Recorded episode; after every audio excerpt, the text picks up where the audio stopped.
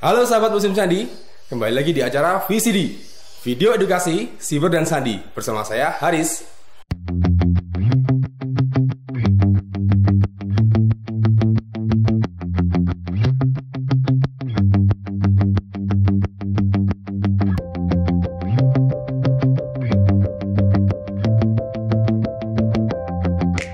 Nah, kali ini kita akan membahas tentang sejarah singkat persandian di Indonesia. Mau tahu seperti apa?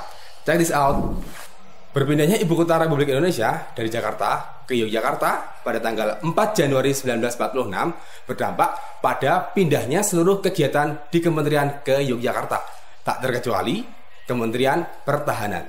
Di dalam Kementerian Pertahanan ada satu bagian yang bertugas membuat laporan kritis mengenai suatu keadaan dan analisis yang tepat untuk keberhasilan suatu operasi intelijen, yaitu bagian B, bagian intelijen.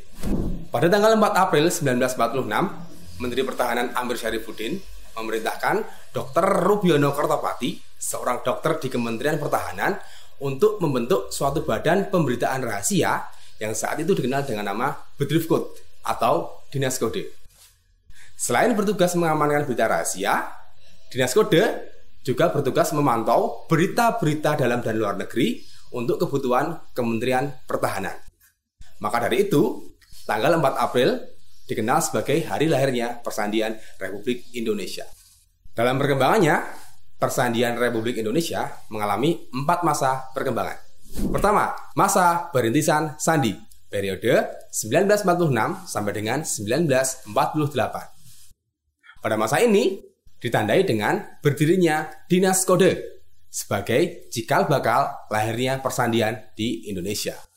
Saat itu, Dinas Kode berkantor di Kota Baru, Yogyakarta. Setelah mendirikan Dinas Kode, Dr. Rubiono Kertopati membuat buku Kode C, yaitu buku yang digunakan untuk komunikasi rahasia yang berisikan 60.000 kata sandi. Nah, buku ini dibuat oleh Dr. Rubiono Kertopati selama dua bulan dengan menggunakan kedua tangannya.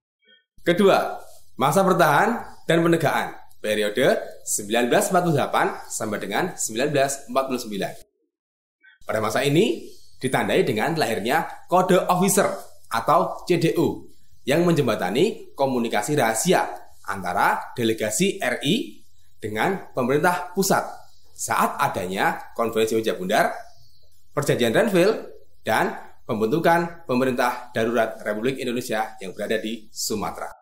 Tiga, masa pemantapan periode 1949 sampai dengan 1950.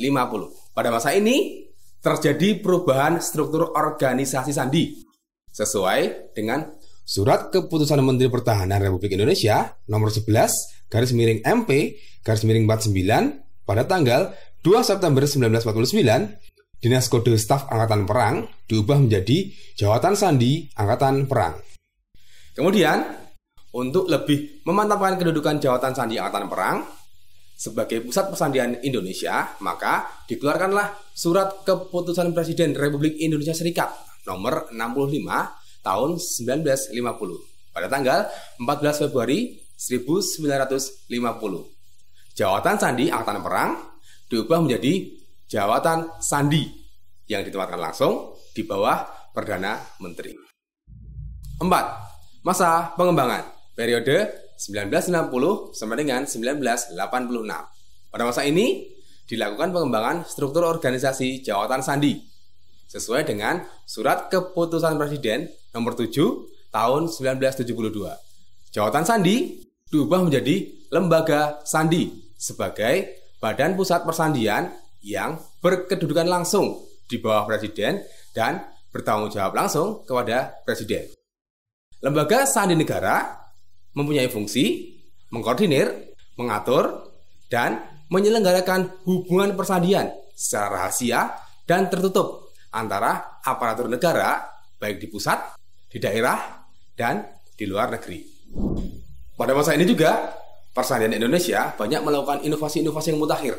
Salah satunya membuat mesin sandi secara mandiri, mulai dari SR64 yang masih mekanik hingga SN011 yang sudah berbasis suara. Selanjutnya, pada tanggal 23 Mei 2017, Lembaga Sandi Negara bertransformasi menjadi Badan Siber dan Sandi Negara atau BSSN sebagai jawaban atas tantangan keamanan siber dalam rangka meningkatkan pertumbuhan ekonomi dan keamanan siber. Hingga saat ini, Badan Siber dan Sandi Negara menjadi lembaga pemerintah yang berada di bawah presiden dan bertanggung jawab langsung kepada presiden yang dipimpin oleh seorang kepala dan dibantu oleh seorang wakil kepala, sekretaris utama, dan empat orang deputi. Dan Persandian Indonesia sudah mengalami tujuh masa kepemimpinan. Pertama, dipimpin oleh Maijen TNI Purnawirawan Dr. Rubiono Kertopati. Kedua, Laksamana Muda TNI Purnawirawan Subardo. Ketiga, Laksamana Muda TNI Purnawirawan BO Huta Galung. Empat, Maijen TNI Purnawirawan Nahrawi Ramli. Lima, Maijen TNI Purnawirawan Wiryono Budiarso. Keenam, Maijen TNI Purnawirawan Joko Siati dan sekarang dipimpin oleh Letnan Jenderal TNI Purnawirawan Hinsa Siburia. Oke sahabat musim sandi, demikian tadi sejarah singkat persandian di Indonesia. Mau tahu lebih lengkapnya seperti apa? Yuk datang ke Museum Sandi, buka setiap hari Senin sampai dengan Jumat pukul 9 pagi sampai dengan 4 sore. Gratis loh. Sampai jumpa di episode selanjutnya. Bye-bye.